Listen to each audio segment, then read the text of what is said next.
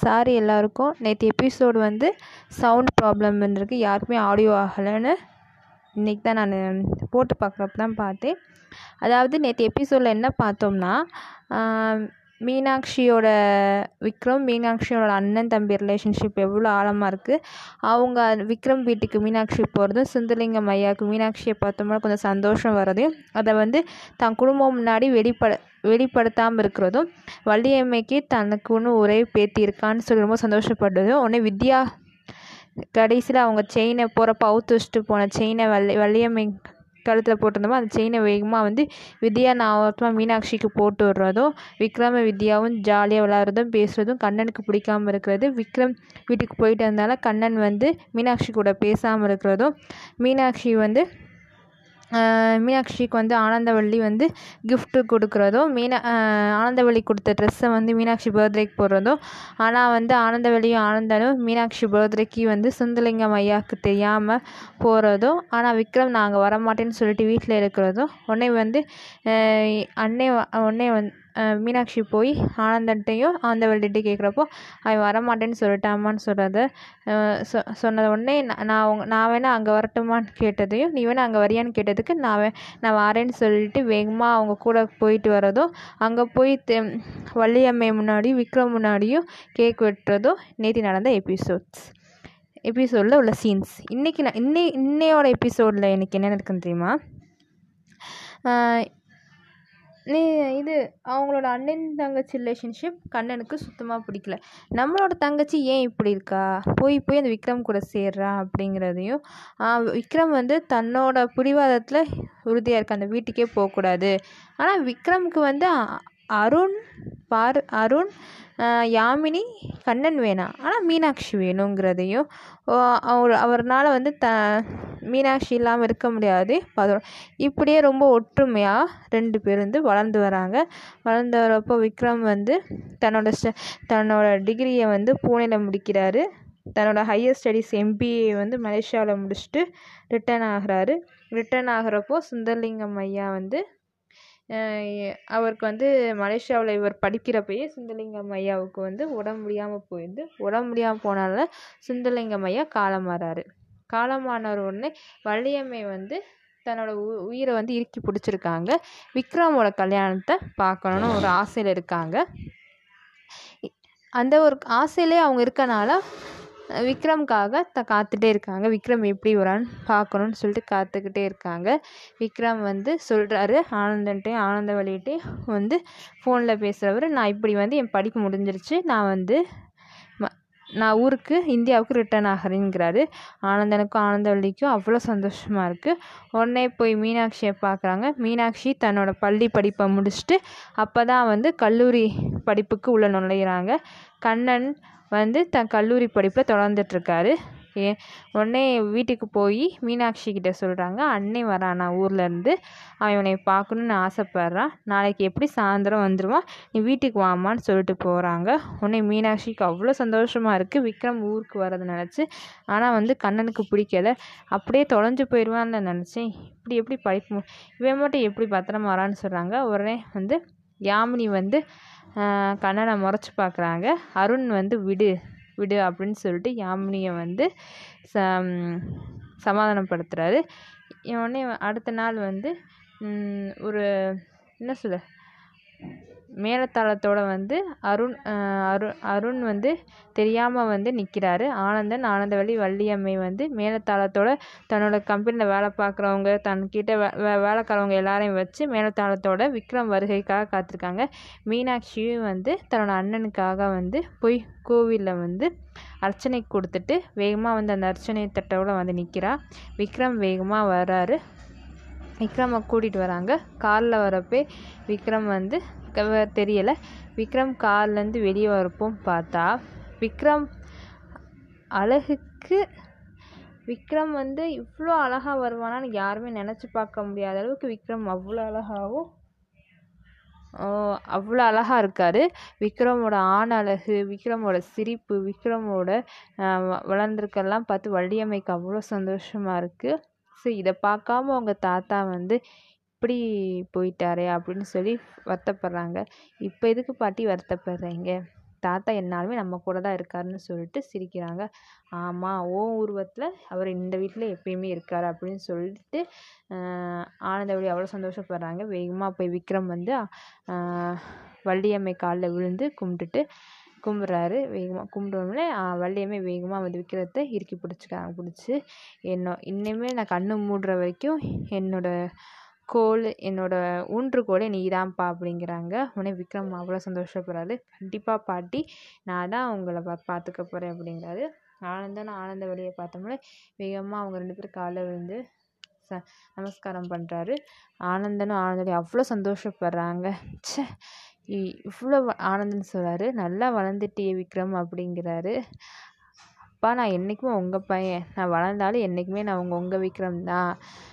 நான் வளர்ந்துட்டேன்னு சொல்லி நான் நான் ரொம்ப பொறுப்பாயிட்டேன்னா நினைக்காதீங்க. உங்ககிட்ட நான் கற்றுக்க வேண்டியது நிறையா இருக்குது ஏன்னா நீங்கள் வாழ்க்கையில் வந்து நிறைய விஷயத்தையும் நிறைய பேரையும் தாண்டி வந்திருக்கீங்க. உங்கள் கிட்டே இருக்க அனுபவம் என்கிட்ட ஒரு பகுதி கூட இல்லை அப்படின்னு சொல்கிறப்போ சொல்கிறாரு இல்லை நீ இப்படி பேசுகிறதே வாழ்க்கையில் வந்து சில விஷயத்த பார்த்ததுக்கு சமம் அப்படிங்கிறாரு. ஆனந்தவழி சொல்கிறாங்க என்னன்னாலும் நம்ம பையன் வளர்ந்துருந்தாலும் அவன் இன்னும் எனக்கு குழந்த தான் அப்படிங்கிறாங்க கண்டிப்பாம்மான்னு சொல்கிறாரு வேகமாக மீனாட்சி வராங்க. வந்தவுடனே விக்ரம் வந்து மீனாட்சியை பார்த்து ஏய் வாளு நீ நல்லா வளர்ந்துட்டிய அப்படிங்கிறாங்க. உன்னை ஆனந்தவழி சும்மாவாடா அவள் காலேஜுக்கு போகிறா அப்படிங்கிறாங்க. காலேஜ் போக போறியா? ஆமாம் நான் காலேஜ் போக போகிறேனே அப்படிங்கிறாங்க. உடனே வேகமாக அர்ச்சனை தட்டில் அந்த தின்னூறு எடுத்து பூசிட சொல்கிறாங்க ஆனந்தவழி வேகமாக பூசி விடுறாங்க. உடனே வந்து நீ நீ ஃபுல்லாக நீ என் கூட தான் இருக்கணும். நான் உனக்கு என்னென்னலாம் வாங்கிட்டு வந்திருக்கேன் தெரியுமாங்கிறது. உடனே ஆனந்தவழி பார்த்தீங்களா? தங்கச்சியை பார்த்தோம்னா நம்ம மூணு பேர்த்தையும் மறந்துட்டான். அப்படிங்கிறாங்க. உடனே வந்து விக்ரம் ஸ்ரீகம்மா உங்களுக்கு தான் வாங்கிட்டு வந்திருக்கேன். வாங்க உள்ளே போவோம். அப்படிங்கிறாரு. அருணுக்கு தான் பையனை தூரத்துலேருந்து பார்த்ததுலே அவ்வளோ சந்தோஷமாக இருக்குது விக்ரம் நல்லா வளர்ந்துட்டானேங்கிறாங்க. உடனே வந்து எல்லாருக்குமே எல்லாமே கொடுத்துட்டு விக்ரம் வேகமாக வந்து உள்ளே இருந்து ஒரு அழகான சிவப்பு நிறத்தில் ஒரு பட்டு எடுத்து வேகமாக வந்து ஃபஸ்ட்டு மீனாட்சி கையில் கொடுக்குறாரு. இது என்னன்னா அப்படிங்கிறாங்க. இது எதுக்கு நான் எனக்குன்னா இதை நீ பத்திரமா வச்சுக்கோ. உனக்கு உனக்குன்னு ஒரு துணை அமைகிறப்போ அந்த நேரத்தில் இதை கட்டிக்கோங்கிறாரு. உடனே உடனே அவங்க வந்து வேகமாக வைக்கப்படுறாங்க. வெக்கப்படுறப்ப விக்ரம் சொல்கிறாரு என்ன அதுக்குள்ளே வெக்கம்? அப்படிங்கிறாரு. உடனே உங்களுக்கு ஒரு வேலையே இல்லைண்ணா நான் எதிர்பார்த்தது வேறு நீங்கள் வாங்கிட்டு வந்தது வேறு அப்படிங்கிறாங்க. உடனே ஆனந்தவழி சொன்னாங்க காலங்காலத்தில் பொண்ணுக்கு காலில் கடிவாளம் போட்டால் தான் நல்லது அப்படிங்கிறாங்க. உடனே மீனாட்சி சிரிக்கிறாங்க. ஆனந்தன் வந்து உடனே வந்து அவங்க அம்மாவுக்கு ஒரு சேலை எடுத்து கொடுக்குறாரு.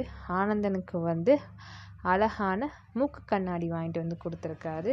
வாங்கிட்டு வந்து கொடுத்துட்டு அப்புறம் ஆனந்தன் வந்து ஆனந்தனுக்கு வந்து ஒரு எல்லாரும் எல்லா விஷயத்தையும் ந கரெக்டாக இருக்க முடியாதுல்ல? அதே மாதிரி ஆனந்தனுக்கு ஒரு கெட்ட பழக்கம்னா ஸ்மோக்கிங் பழக்கம் புகை பிடிக்கிறது. அதை எப்படியாச்சு அப்பா வந்து த நிறுத்தணும்னு சொல்லிட்டு ஊர்லேருந்து ஒரு பிடிவாதத்தோடு வந்திருப்பார் போல விக்ரம். ஒரு அழகான ஆஸ்ட்ரே வாங்கிட்டு வந்து கொடுத்துரு கண்ணாடியில். அது ரொம்ப அதில் நிறைய டிசைன் பண்ணியிருக்காங்க உடனே இது இது உங்களுக்காகப்பா அப்படிங்கிறாரு. உடனே வந்து ஆனந்தனுக்கு அது ஆஸ்ட்ரேயை பார்த்தோம் இது ரொம்ப அழகாக இருக்கே. இதில் நான் எப்படி வந்து ஸ்மோ சிகரெட்டை சிகரெட் தூளை போட முடியும் அப்படிங்கிறாரு. இதை நான் இதை பார்த்தாலே எனக்கு ஒன்றும் மனசே வராது. இதை பார்த்து பார்த்து உங்களுக்கு மனசே வரக்கூடாது. போடணுன்னு போடணுன்னு மனசு வராதவங்க நீங்கள் எப்படி எப்படிப்பா ஸ்மோக் பண்ணுவீங்க? அதுக்காக தான் இதை வாங்கிட்டு வந்து கொடுத்துருக்கேன் அப்படிங்கிறாரு. உடனே அவங்க அப்பாவுக்கு வந்து எப்படி வளர்ந்துட்டான் பார்த்தியா ஏன் பழக்கத்தை மாற்ற வளர்ந்துருக்கான் அப்படிங்கிறாரு. உடனே வந்து ஆனந்தவழி என்னால் தான் மாற்ற முடியல. அவனாச்சும் மாற்றட்டுமே அப்படிங்கிறாங்க. உடனே வேகமாக வந்து வள்ளியம்மை வந்து பேசின பேசிகிட்டே இருந்தால் பேசிகிட்டே இருக்கலாம் அப்படின்ட்டு வேகமாக உள்ளே போய் வந்து பாயசத்தை ஒரு கிண்ணத்தில் கொண்டு வந்து கொடுத்து பாயசத்தை ஊற்றி விட்றாங்க. உடனே பாயசத்தில் வந்து பாட்டி எப்படி பாட்டி எனக்கு பிடிச்ச மாதிரி கம்மியான நெய் ஊற்றி பாயசம் கம்மியான இனிப்பில் பண்ணியிருக்கேன் அப்படிங்கிறப்போ நான் மறப்பேனா? என்னாலும் நீ எனக்கும் பே என்னாலும் நீ என் பேரை நீ எங்கே போனாலும் உனக்கு என்ன பிடிக்கும் என்ன பிடிக்காதுன்னு எனக்கு தெரிஞ்சு எனக்கு தெரியும். அது ஒருத்தவனோட பிடிக்கும் பிடிக்காதது வந்து சின்ன வயசுலேருந்து என்றைக்குமே மாறாது. அதை நான் இன்னும் நான் வச்சுருக்கேன். உனக்கு அதிகமாக இனிப்பு பாயாசத்தில் போட்டால் பிடிக்காது. அதுவும் உனக்கு பால் பாயாசம் தான் பிடிக்கும் எனக்கு தெரியும். அதனால தான் நானே இன்றைக்கி வந்து வெள்ளன எழுந்திரிச்சு குளிச்சுட்டு உனக்காக நானே செஞ்சு வச்சேன் அப்படிங்கிறாங்க. உடனே இவர் வேகமா லவ் யூ பாட்டி அப்படிங்கிறாரு. உடனே ரொம்ப எல்லாம் சந்தோஷமாக இருக்காங்க. ஆனந்தவள்ளி மெதுவாக விக்ரம் கூப்பிட்றாங்க. கூப்பிட்டுட்டு ஆனந்தவள்ளி ஏதோ சொல்ல வரப்போ வள்ளியம்மே இப்போ தான் ஊர்லேருந்து வந்திருக்கான் எதுவும் சொல்லாத அப்படிங்கிறாங்க. உடனே ஆனந்தவள்ளி வந்து சரிங்கிறாங்க. உடனே இங்கே வந்து நீ முதல்ல கிழக்கால நில்லுப்பா அப்படிங்கிறாங்க. இதுக்குமா அப்படின்னு கிழக்கால முதல்ல நில்லுடா கண்ணா அப்படிங்கிறாங்க. நின்ற போல் வேகமாக வந்து பட்டை வத்தல் பட் பட்டை வத்தலும் உப்பையும் எடுத்துகிட்டு வந்து ஊர் கண்ணுலேருந்து எல்லா பேய் கண்ணும் உன் மேலே தான் பட்டிருக்கும். நம்ம வேலைக்காரியா கண்ணே உன் மேலே தான் இருக்குது அதுவும் இளம் இளங்காலம் மாதிரி வந்து நின்றுருக்க அப்படின்னு சொல்லி உன் மேலே யாரு கண்ணும் பற்றக்கூடாதுன்னு சொல்லிட்டு சுற்றுறாங்க உடனே மீனாட்சி சொல்கிறாங்க நல்லா சுற்றி போடுங்கம்மா. நானும் பார்த்தேன். இதை என் கூட வந்திருக்கவள எப்படி பார்த்துருக்க தெரியுமா அண்ணனை அப்படிங்கிறாங்க. உடனே வந்து விக்ரம் சொல்கிறார் நாலஞ்சு பொண்ணுங்க சைட் அடித்தா தான் நம்ம வயசு இன்னும் செம்மையாக இருக்குன்னு தெரியும் அப்படிங்கிறாரு. உடனே வேகமாக மீனாட்சி விக்ரம்க்கு அதை திருகிறாங்க. திருக்காத திருக்காத வலிக்குது வலிக்குது அப்படிங்கிறாரு. உடனே வேகமாக வந்து சுற்றிட்டு போய் அடுப்பில் போட்டுட்டு நீ ஃபஸ்ட்டு வந்து குடிப்பா. குடிச்சிட்டு சாப்பிடு. சாப்பிட்டுட்டு என்ன வேணால் பேசு அப்படிங்கிறாங்க. சரிங்கம்மாங்கிறது உடனே வா அப்படின்னு சொல்லிட்டு நல்லா தண்ணி சுட வச்சு அவருக்கு போய் ஏம்மா என் இதெல்லாம் எதுக்குமா அப்படின்னா நீ எப்பயும் எனக்கு சின்ன பையன் தான் அப்படின்னு சொல்லிட்டு உட்கார வச்சு எண்ணெயை தேய்க்கிறாங்க. அங்கே என்னென்ன சாப்பிட்டியோ எப்படி இருந்தியோ என்னென்ன கஷ்டப்பட்டியோ அதெல்லாம் இன்னையோ தலைமுழுகி போட்டோம் அப்படின்னு சொல்லி நல்லெண்ணெயை தேய்க்கிறாங்க. தேய்ச்சிட்டு ஆனால் தேய்ச்சி அவர் தலை தலை தண்ணி ஊற்றுறப்பெல்லாம் தான் அங்கே இருந்ததையும் தான் வாழ்ந்ததையும் சொல்கிறாரு சொன்னப்போ நாங்கள் இதை க என்னென்ன கற்றுக்கிட்டாரோ யார் யாரெல்லாம் அவர் ஃப்ரெண்டு எல்லாத்தையும் சொல்கிறாரு கேட்டு ரொம்ப சந்தோஷப்படுறாங்க. ஆனந்தவள்ளி அவங்களுக்கு வந்து பழையலாம் ஞாபகம் வருது. எப்படி வந்து விக்ரம் வந்து ஸ்கூல்லேருந்து வந்தப்போ குளிக்க குளிப்பாட்டுறப்பையும் சாப்பாடு ஊட்டுறப்பையும் ஸ்கூல் நடந்ததெல்லாம் சொல்லுவாரோ. அதே மாதிரி இன்னும் சொல்கிறாங்க உடனே ஆனந்தவள்ளி ரொம்ப சிரிக்கிறாங்க. விக்ரம் எதுக்கும்மா இப்படி சிரிக்கிறீங்க கேட்குறப்போ உன்கிட்ட இன்னும் அந்த பழக்கம் போகலடாங்கிறாங்க. என்னம்மா நீ எப்படி ஸ்கூல்லேருந்து வந்தோம்னா என்கிட்ட எல்லா விஷயத்தையும் ஒன்று விடாமல் சொல்லுவியோ அதே மாதிரி சொல்கிறே அப்படிங்கிறாங்க.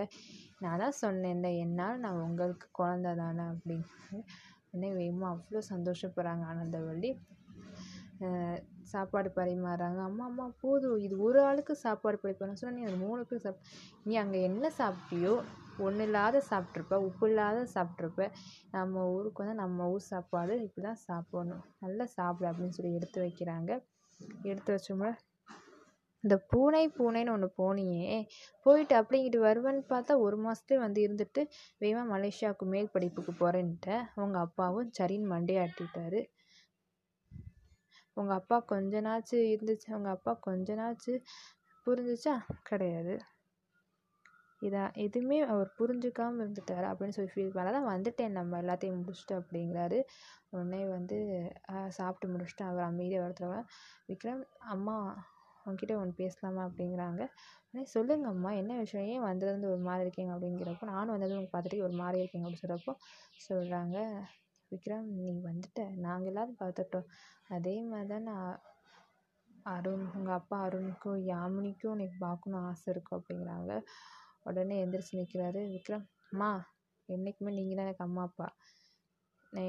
அப்போ நீங்கள் சொன்னீங்க நான் இன்னும் மாறலன்னு. அதே மாதிரி என் மனசில் இன்னும் அந்த மாற்றம் இல்லை. என்றைக்குமே நீங்கள் தான் எங்கள் அம்மா அப்பா அப்படிங்கிறாங்க. இதெல்லாம் கேட்ட உடனே உடனே இப்படிலாம் சொல்லக்கூடாது விக்ரம். அப்படிலாம் இல்லைம்மா. என்றைக்குமே நல்லா யோசித்து பாருங்கம்மா. தா நீங்கள் தா சுந்தரலிங்க தாத்தா கிட்ட அப்பயே சொல்லியிருந்தா எங்கள் அம்மாவை கல்யாணம் பண்ணியிருக்க ஒரு இதே வந்திருக்காது எங்கள் அம்மாவையும் கல்யாணம் பண்ணி வச்சுட்டு கடைசியில் அவங்க கூட வாழ்ந்துட்டு நான் பிறந்ததுக்கு அப்புறமும் தாத்தா சொல்லியிருக்கலாம். தாத்தா கிட்ட வீட்டில் ஒரு பெரியவங்க எதுக்குமா இருக்காங்க? அவங்க கிட்ட சொல்லியிருந்தா இவ்வளோ விஷயம் நடந்திருக்குமா தாத்தா தாத்தானால அதனாலம்மா வித்யா அத்தையும் எதிர்த்து பேச முடில ஏன்னா வித்யா அத்தை எதிர்த்து பேசினா உங்கள் பையன் மட்டும் என்ன ஒழுங்கா? ரெண்டாவது கல்யாணம் கல்யா முன்னாடி முன்னா காதலிச்ச ஒருத்தரை கல்யாணம் பண்ணியிருக்கான்னு கேட்டுருவாங்கன்னு சொல்லுவான் இந்த தாத்தா நம்மளை விட்டு போ இன்ன வரைக்கும் தாத்தா இருந்திருப்பாரு? நம்மளை விட்டு போனதுக்கு ஒரே காரணம் அவர்னால மட்டும்தான். வீட்டில் ஒரு பெரியவங்க இருக்காங்க அவங்ககிட்ட சொல்லிட்டு செய்வோம். இதையுமே அவர் இஷ்டத்துக்கு செய்வாராம். உடனே அவர் இஷ்டத்துக்கு பண்ணால் நம்ம எல்லாத்துக்கும் சரி சரின்னு மண்டே ஆட்டிடுமா சரி தாத்தா கிட்ட சொன்னாலும் பரவாயில்ல. பத்து மாதம் சுமந்த அம் பாட்டிக்கிட்டையாச்சும் சொல்லியிருக்கலாம் இல்லை என்ன எந்நேரமும் நம்புகிற உங்கள் ரெண்டு பேர்கிட்டையாச்சும் சொல்லணும் உங்ககிட்டயும் சொல்லாமல் அவராக போய் அவங்கள கல்யாணம் முடிச்சுட்டு வருவாரா? என்னை வந்து உடனே தாத்தா எடுத்து கொடுத்துடணுமாவா ம்? சரி எனக்காக வாழ்ந்தாங்க எனக்காக வாழ்ந்தாங்கிறாங்களே. எனக்காக ரெண்டு பேரும் எங்கே வாழ்ந்தாங்க? நல்லா யோசித்து பாருங்கள் எனக்காக அவங்க ரெண்டு பேரும் வாழ்ந்தாங்களா? இதெல்லாம் ஊரே சொன்னாலும் நம்பாதும்மா. எனக்காக வாழ்கிறதுனா எப்படி தெரியுமா? இனி ஓ சரி நான் நான் தான் வெறுத்தேன் நான் தான் ஒதுக்குனேன். அவங்க ஒரு நாளைக்காச்சும் வந்து என்னை மன்னிச்சிருப்பா. ஏதோ ஒரு கோவத்தில் நாங்கள் பண்ணிட்டோம். நாங்கள் வந்து வீட்டை விட்டு போயிட்டோம்.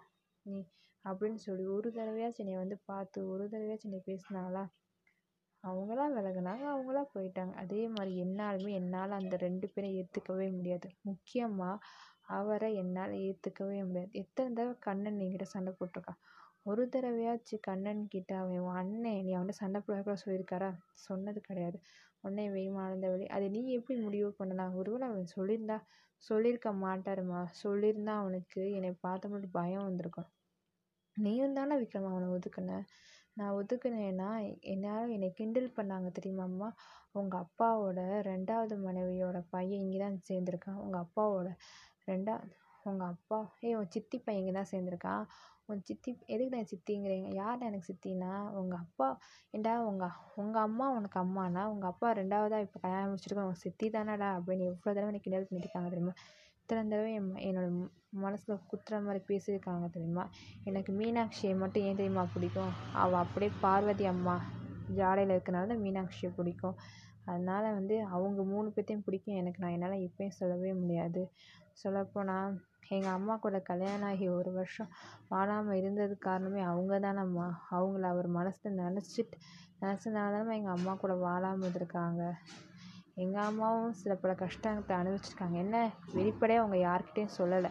அவ்வளோதான் அதுக்காக அவங்கள ஒரு வருஷம் கழித்து இவர் மறந்து எங்கள் அம்மா கூட வாழ்ந்து அப்புறம் நான் உண்டாகி புண்ணியவதி அன்னைக்கு நானும் எங்கள் அம்மாவும் வந்து டாக்டர் உயிர் கேட்குறப்போ எனக்கு என் குழந்த கூட முக்கியம் இல்லை. என் மனைவி எனக்கு கிடச்சா போதும்னு அவர் சொன்னாராம்மா. ஏதாச்சும் சொன்னாரா? எதையாச்சும் சொல்லியிருப்பாரா? கிடையாது. அப்புறம் எதுக்கும்மா நான் வந்து அவர்கிட்ட போய் இது பண்ணணும்? எனக்கு விவரம் தெரிஞ்சிருந்த ஒரு தடவையாச்சும் வந்து விக்ரம் இது தாண்டா என்னோட நல்ல இதனால தானே நான் கல்யாணம் முடிச்சேன் இல்லைனா கல்யாணம் முடிச்சிக்க முடியும். உன்னைய பார்த்துக்க தானே ஒரு தடவையாச்சும் என்ன சொல்லியிருக்காரா? ஒரு தடவையாச்சும் என்னை பார்க்க வந்திருக்காரா? கிடையாது. எந்த ஒரு முயற்சியும் செய்யலை. அப்போ அவருக்கே என் மேலே அன்பு இல்லாதப்போ நான் எதுக்குமா அவங்களெல்லாம் போய் பார்க்கணும் அப்படின்னு சொல்லிட்டு தூக்கி எறிஞ்ச மாதிரி பேசிட்டு போயிடுறாரு இன்னொரு தடவை நீங்கள் அவங்கள பற்றி பேசுனீங்கன்னா நான் வீட்டை விட்டு எங்கேயாச்சும் வெளியே போயிடுவேன் அப்படிங்கிறாரு. அன்னைக்கு வள்ளியம்மை ஆனந்தவள்ளி விடு அவனுக்கு பிடிக்காத விஷயத்த பேசாத அப்படிங்கிறாங்க. அத்தங்காரு சொல்கிறத புரிஞ்சுக்கோ அப்படின்னு சொல்கிறாங்க உடனே வந்து ஆனந்தவள்ளி அமைதியாகிறாங்க இவர் போயிடுறாரு. போய்ட்டு தன்னோட அப்பா கூட போயிட்டு உட்காந்தோடனே ஆனந்தன் வந்து வெளியே கிளம்புறேன் எங்கேப்பா போகிறீங்கிறது நான் இப்படி கம்பெனிக்கு போகிறேன்டா போகிறேன்ப்பா இண்டஸ்ட்ரி அப்படியே போய் பார்த்துட்டு அப்படியே போய் பார்ட்டிஸ்லாம் பார்த்து வரலான்னு முடிவு பண்ணியிருக்கேன் அப்படிங்கிறப்போ அப்படியாப்பா அப்போ நானும் வரட்டுமான்னு கேட்குறாரு உடனே ஆனந்தனுக்கு வந்து இப்போ தானேப்பா ஊர்லேருந்து வந்த? அப்படிங்கிறாங்க. உடனே இல்லைப்பா எனக்கு ஊர்லேருந்து வந்ததுலேருந்து போர் அடிக்குது. வந்து ஒரு நாள் தானேப்பா ஆகுது. அதுக்குள்ளே உனக்கு என்னப்பா போர் அடிக்குது சிரிக்கிறாரு. இல்லைப்பா எனக்கு அங்கே வந்து எப்பயுமே ப்ராஜெக்ட் படிப்புன்னு ஒரே பிஸியாக இருப்பீங்க. எனக்கு போர் அடிக்க சரிப்பா நீ வா. நீ தான் இந்தமாதிரி வருங்காலத்தில் பார்த்துக்கணும் அப்படிங்கிறாருப்பா. எப்பயுமே நீங்கள் தான் முதலாளி. நானும் அதில் ஒரு வேலை பார்க்க ஒரு தொழிலாளி மாதிரி தான் அப்படிங்கிறாரு. உடனே அவங்க அப்பா சிரிச்சு வேகமாக கூட்டிகிட்டு போகிறாரு அங்கே அருண் வந்து சீஃப் அக்கௌண்டண்ட்டாக வந்து அங்கே இருக்கிறனால எல்லாரையும் கூட்டிகிட்டு போயிட்டு அப்போ ஆனந்தன் யோசிக்கிறாரு. சரி இப்போ அருண்கிட்ட காமிச்சா தான் முடியும் விக்ரமா அப்படின்ட்டு முடிவு பண்ணிட்டு வேகமாக கூட்டிகிட்டு போகிறாரு எல்லாரையும் ஆஃபீஸில் வந்து மீட்டிங் மாதிரி அரேஞ்ச் பண்ண சொல்லிட்டாரு. எதுக்குப்பா இருப்பா மீட்டிங் மாதிரி அரேஞ்ச் பண்ண சொல்லி அரேஞ்ச் பண்ணிவிட்டு விக்ரமை போய் நிற்க வைக்கிறாரு. நிற்க வைக்கிறப்போ விக்ரமை பற்றி எல்லாருமே பேசுகிறாங்க உடனே உடனே வந்து ஆனந்தன் அமைதி அமைதி அமைதிங்கிறாரு. இது இது என்னோடய பையன் விக்ரம். தெரியும் வெளிநாட்டில் படிச்சுட்டு இப்போ தான் வந்திருக்கான். எங்கள் அப்பா சு சுந்தரலிங்கம் ஐயாவோட பேரன். இனிமேல் வந்து இவர் தான் வந்து கம்பெனிலேருந்து இண்டஸ்ட்ரியிலேருந்து எல்லாத்தையும் டேக் ஓவர் பண்ணி பார்க்க போகிறாரு அதனால தான் அவங்க எல்லாருக்குமே வந்து நான் காமிப்பேன் உடனே அவர் அப்பா அப்படிங்கிறாரு. விக்ரம் இதுதான் உண்மை அப்படிங்கிறாரு. இனிமேல் நீ தான் எல்லாத்தையும் டேக் ஓவர் பண்ணி பார்க்கணும்னு சொல்கிறப்போ விக்ரம் உடனே பார்க்குறாரு. அருணை பார்த்து அருண் வந்து விக்ரமை பார்த்து சிரிக்கிறாரு. விக்ரம் வந்து அருணை பார்த்து சிரிக்காமல் மூஞ்சியை திருப்பிடுறாரு. உடனே இதை கவனிச்ச ஆனந்தனுக்கு வந்து என்ன செய்யணும்னு புரியலை. இப்படி சொல்லி புரிய வைக்கணும்னு தெரியலை. உடனே அமைதியாக இருக்கார். இருந்தப்போ எல்லாரையும் பார்த்து சிரிக்கிறார் விக்ரம் சிரிச்சிட்டு கம்பெனியை பற்றி கம்பெனியோட ம ப்ரொஃபைல்ஸ் கம்பெனியோட ஆர்டிக்கல் அந்த எல்லா டீட்டெயில்ஸையும் கலெக்ட் பண்ணுறாரு கலெக்ட் பண்ணி தெரிஞ்சுக்கணும் கம்பெனி பற்றி தெரிஞ்சுக்கணும். இது கம்பெனியோட இத்தனை நாள் வளர்ச்சி கம்பெனி எதனால லாஸ் ஆச்சு எல்லாமே எந்தெந்த டைமில் லாஸ் ஆச்சு கம்பெனியோட எத்தனை நாள் வளர்ச்சி எப்படி எக்ஸ்போ எக்ஸ்போர்ட்டிங் ப்ராசஸ்லாம் எப்படி இருக்குது எல்லாமே தெரிஞ்சுக்க எல்லா எல்லார்கிட்டேயும் பழகுறாரு. ஆனால் அக்கௌண்ட்ஸ் டிபார்ட்மெண்ட்டில் போய் அக்கௌண்ட்ஸில் வேலை பார்க்குறவங்க எல்லார்கிட்டையும் பேசுகிறாரு அருணை பார்த்தா மட்டும் பேசாமல் மூவ் பண்ணி போயிடாரு. அருண் வந்து தன்னோட ப்ரொசீஜருக்கு குட் மார்னிங் விக்ரம் சார் சொல்கிறப்போ கூட அதை கண்டுக்காமல் போயிடாரு. மற்றவங்க குட் மார்னிங் சொன்னால் குட் மார்னிங் குட் மார்னிங் சொல்லி சொல்கிறாரு அது அருணுக்கு வந்து ஒரே மன கஷ்டமாக இருக்குது உடனே அருண் வந்து போய் சாப்பிட போகிறப்ப எல்லாரும் ஸ்டாஃப் சொல்கிறாங்க என்னன்னாலும் மூத்த பையன் மூத்த பையன்தான்ப்பா. சுந்தர்லிங்க ஐயா பையன். சுந்தர்லிங்க ஐயா பேர் மூத்த பையன் மூத்த பையன்தான் எப்படி இருக்கான் பார்? என்னம்மா வளர்ந்துருக்கான் பார்? படிப்பில் பார் திறமைய பார் அழகையும் பார் எல்லாத்துலேயும் ஒற்று ஒற்றுமையாக அப்படியே சுந்தர்லிங்க ஐயத்தை கொண்டு நிற்கிறானே உடனே வந்து வேகமாக அருண் அருண் அருணுக்கு ஈக்குவலான ஒருத்தவர் அங்கே வேலை பார்க்க கேட்காரு ஏன் அருண்? சார் ஏன் அருண் சார்? உங்கள் ரெண்டாவது பையன் கண்ணன் வந்து கால் காலேஜில் ஒரே போக்கிரித்தனமாம்ல ஒரே சேட்டையாம்ல ஒரு மாதிரி ப தேவையில்லாத பசங்க கூட சேர்ந்துட்டு அங்கங்கே சுற்றுறான்னு சொல்கிறாங்க கொஞ்சம் பார்த்துக்கோங்க அப்படிங்கிறாரு. உடனே ஒன்று ஸ்டாஃப் சொல்கிறாங்க அது எப்படி? க யாமினிக்கு பிறந்தது பார்வதிக்கு ஈக்குவலாக வருமா? அப்படிங்கிறாங்க அருண். ஏமா மறைக்கிறாரு என்னங்க அருண் சார் மறைக்கிறீங்க? உண்மையை தான் நான் சொல்கிறேன் பார்வதி ப அழகுலேயும் சரி அறிவுலேயும் சிறந்தவங்க. அதான் விக்ரம் அப்படி வந்திருக்கான். யாமினி நீங்கள் ஒரு தடவை கல்யாணம் முடிச்சிருக்கீங்கன்னு நினச்சி நான் உங்களை மறந்துட்டேன். இனிமேல் நீ வாழ்க்கையில வரக்கூடாது அப்படின்னு சொல்லிவிட்டு இல்லாமல் என்னைக்கு நான் உங்களை நேசிச்சேனோ நினைந்தே நான் உங்களை கணவனாக ஏற்றுக்கிட்டேன் அப்படின்னு சொல்லிட்டு வேறு ஊரில் போய் உங்களுக்காக காத்து தானே இருந்தா? யாருக்கு தெரியும்? கல்யாணத்துக்கு அப்புறம் நீங்கள் அவங்க கூட இல்லைன்னு. உடனே அருண் சொல்கிறாரு வார்த்தை தடிக்கக்கூடாது மேடம் வார்த்தை தடியக்கூடாது. யாமினி வந்து எனக்காக காத்து தான் இருந்தாங்க. இப்படி அடுத்த ஜென்மத்துக்காக தான் காத்திருந்தாங்க. இப்படி இந்த ஜென்மத்துக்காக அவங்க காத்திருந்தாங்க. நான் தான் போய் யாமினியை கூப்பிட்டு வந்து கல்யாணம் பண்ணி வச்சுட்டேன். அது எங்கள் குடும்ப பிரச்சனை எனக்கு தெரியும். உங்கள் வேலையை மட்டும் பாருங்கள் அப்படிங்கிறாரு. உடனே அருண் சார் ரொம்ப கோவப்படாதீங்க. நீங்களும் இங்கே ஒரு ஸ்டாஃப் மாதிரி தான் இன்னும் பெரிய பொசிஷன் இருக்க மாதிரி பேசுகிறீங்க அப்படிங்கிறாரு. இதெல்லாம் கேட்ட ஆனந்தன் வந்து உள்ளே வராரு. சௌந்தர்யா மேடம் ஒருத்தவங்க குடும்ப பிரச்சனை தலையிடாத வரைக்கும் நீங்கள் இவங்க வேலை பார்க்கலாம். இன்னொருத்தவங்க குடும்ப பிரச்சனை தலையிடுற மாதிரி தெரிஞ்சால் நான் வேலையை விட்டு தூக்கிடுவேன் அப்படிங்கிறாரு. உடனே வந்து ச- அவங்க கீழே கீழே குனிஞ்சிக்கிறாங்க. என்றைக்குமே அருண் எங்கள் வீட்டு பையன்தான்.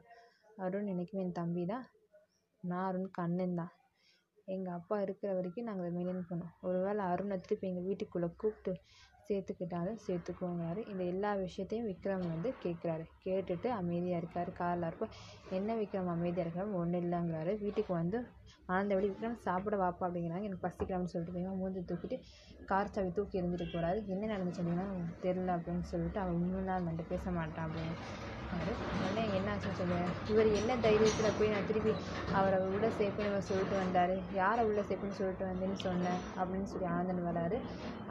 அதான் அவங்க தம்பி அருண். அவனுக்கு தம் எனக்கு தம்பியா?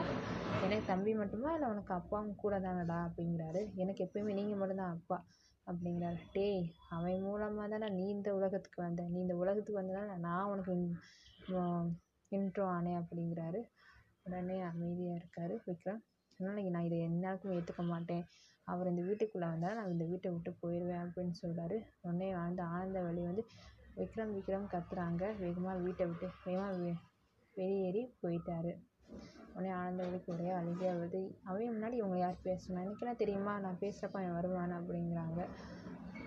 உடனே இனிமேல் இந்த விஷயத்தை பற்றி அவன் முன்னாடியோ அவன் இல்லாத அவன் இருக்கிறானா இல்லைன்னு ஃபஸ்ட்டு பார்த்துட்டு பேசுங்க அப்படின்னு சொல்லிட்டு ஆனந்தவழி கோச்சிக்கிட்டு போகிறாங்க நீயும் என்கிட்ட கோச்சிட்டு போனால் என்ன அர்த்தம் ஆனந்தவழி அப்படிங்கிறாரு. அவன் அவனுக்கு ஒரு விஷயம் பிடிக்கலன்னா அது பிடிக்கலன்னா விட்டுங்க அதையே அவனுக்கு திணிக்கணும்னு நினைக்கிறீங்க அவனுக்கு நீங்கள் திணிக்க திணிக்க நினைக்க நினைக்க அவன் நம்ம விட்டு விலைக்கு போயிடுவான்னு எனக்கு ரொம்ப பயமாக இருக்குது எனக்கு அந்த கடவுள் வந்து எனக்கு கரு எனக்கு வந்து எனக்கு ஒரு ரத்தத்தான ஒரு சொந்தத்தை கொடுக்காம பார்வதி மூலமாக எனக்குன்னு ஒரு குழந்தைய கொடுத்தாரு. அவன் என்னையை தான் அம்மான்னு சொல்கிறான் என்னையை தான் தாய் மூச்சு அது பண்ணான் அப்படிங்கிறப்போ என்னால் வந்து அவனை விட்டு கொடுக்க முடியாது. அவனுக்கு எது பிடிக்குமோ எது பிடிக்காதுன்னு அதுக்கேற்ற மாதிரி தான் நான் இருப்பேன். நீங்கள் கேட்டு தான் ஆகணும். இதை அக்செப்ட் பண்ணி தான் ஆகணும்னு சொல்லிட்டு போயிடுறாங்க. ஆனந்தனுக்கு என்ன செய்யணும் தெரியல. ஆனால் ஆனந்தன் மனசுக்கு எப்படியாச்சும் அருணையும் யாமினியையும் கண்ணனையும் மீனாட்சியும் இந்த வீட்டுக்குள்ளே இது பண்ணணும்னு தோணிக்கிட்டே இருக்கு. உடனே வந்து விக்ரம் சொல்கிறாரு விக்ரம் வந்து வந்து எல்லா ப்ரொசீஜரையும் மாற்றுறாரு விக்ரம் விக்ரம் கொஞ்சம் பிஸ்னஸ்க்கு இன்வால்வ் ஆகுறது நிறைய பேருக்கு பிடிக்காம இருக்குது ந நிறைய விஷயத்த கரெக்ஷன் பண்ணிகிட்டே இருக்காரு. உள்ளே சில சில ஆட்கள் வேலை பார்க்குறதையும் கரெக்ஷன் பண்ணிக்கிட்டே வந்துக்கிட்டே இருக்காரு. அப்போது வந்து திடீர்னு வந்து சௌந்தர்யா மேடமுக்கு முடியாமல் போது அவங்க வேலையிலேருந்து ரிசைன் ஆகுறாங்க. ரிசைன் ஆகினது அந்த இடத்துக்கு நல்ல அக்கௌண்டன்ட்டுக்கு பொறுப்பு வேணும் அப்படின்னு நல்ல ஒரு மார்க்கெட்டிங் மேனேஜிங்க்கு ஒரு பொறுப்பு வேணும் அப்படிங்கிறாரு. அப்போ வந்து இன்டர்வியூ ஷெட்யூல் வைக்கிறாங்க. அப்போ வந்து காருண்யா.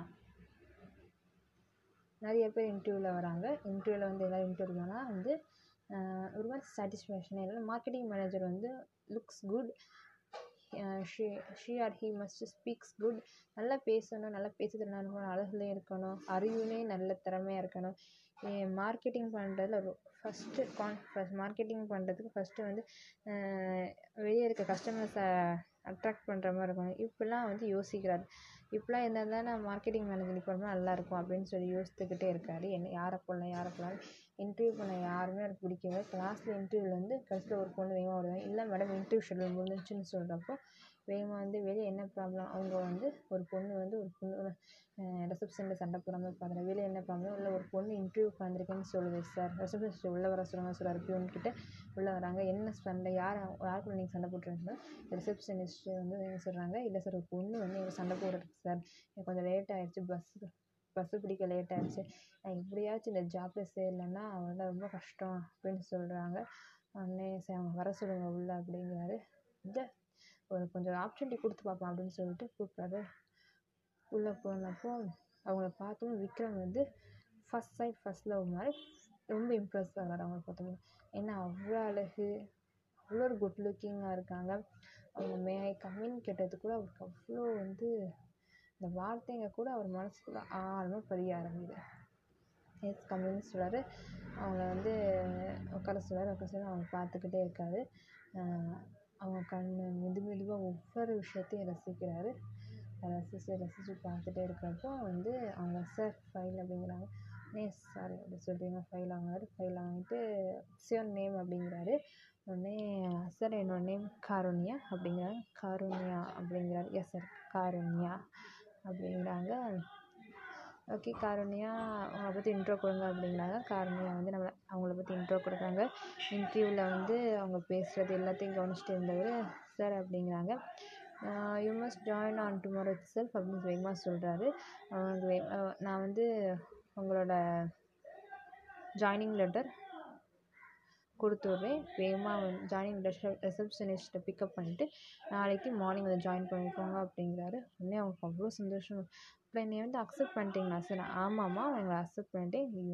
நீங்கள் மா நாளைக்கு மார்னிங்கே வந்து ஜாயின் பண்ணிக்கோங்க அப்படிங்கிறாரு. அவ்வளோ சந்தோஷப்படுறாங்க காருண்யா உடனே வந்து வேகமாக வந்து அப்புறம் வந்து கருண்யா வந்து நாளைக்கு அடுத்த நாள் ஜாயின் பண்ண வரப்போ சாரியில் வராங்க சாரியில் வரப்போ வந்து விக்ரமுக்கு அவ்வளோ சந்தோஷமாக இருக்குது இத்தனை நாள் வந்து அவ்வளோ சந்தோஷமாக இருக்குது அப்போ ஆனால் வந்து இத்தனை நாள் எப்பயுமே விக்ரம் வந்து ஒம்பது மணிக்கெலாம் போயிடுவார். ஆனால் ஒம்பது மணிக்கு தான் போவார். ஆனால் சில ஒரு ஒரு வாரமாக தொடர்ந்து எட்டு மணிக்கு போகிறதால ஆனந்தவழி கவனிச்சிட்டே இருக்காங்க.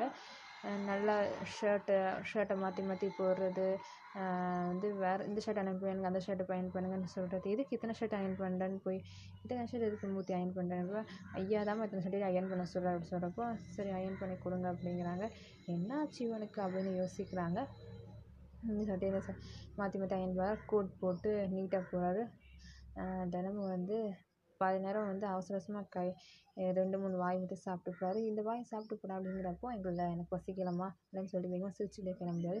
என்னாச்சு? அப்படிங்கிறாங்க எனக்கே தெரில அப்படிங்கிறாங்க. உடனே காருணி அந்த காருண்யா எட்டு மணிக்கு ஆஃபீஸ் கிளம்புனாலும் இவரும் எட்டு மணிக்கு ஆஃபீஸ் போகிறது அவங்க வீட்டில் யாருக்குமே புரியலை.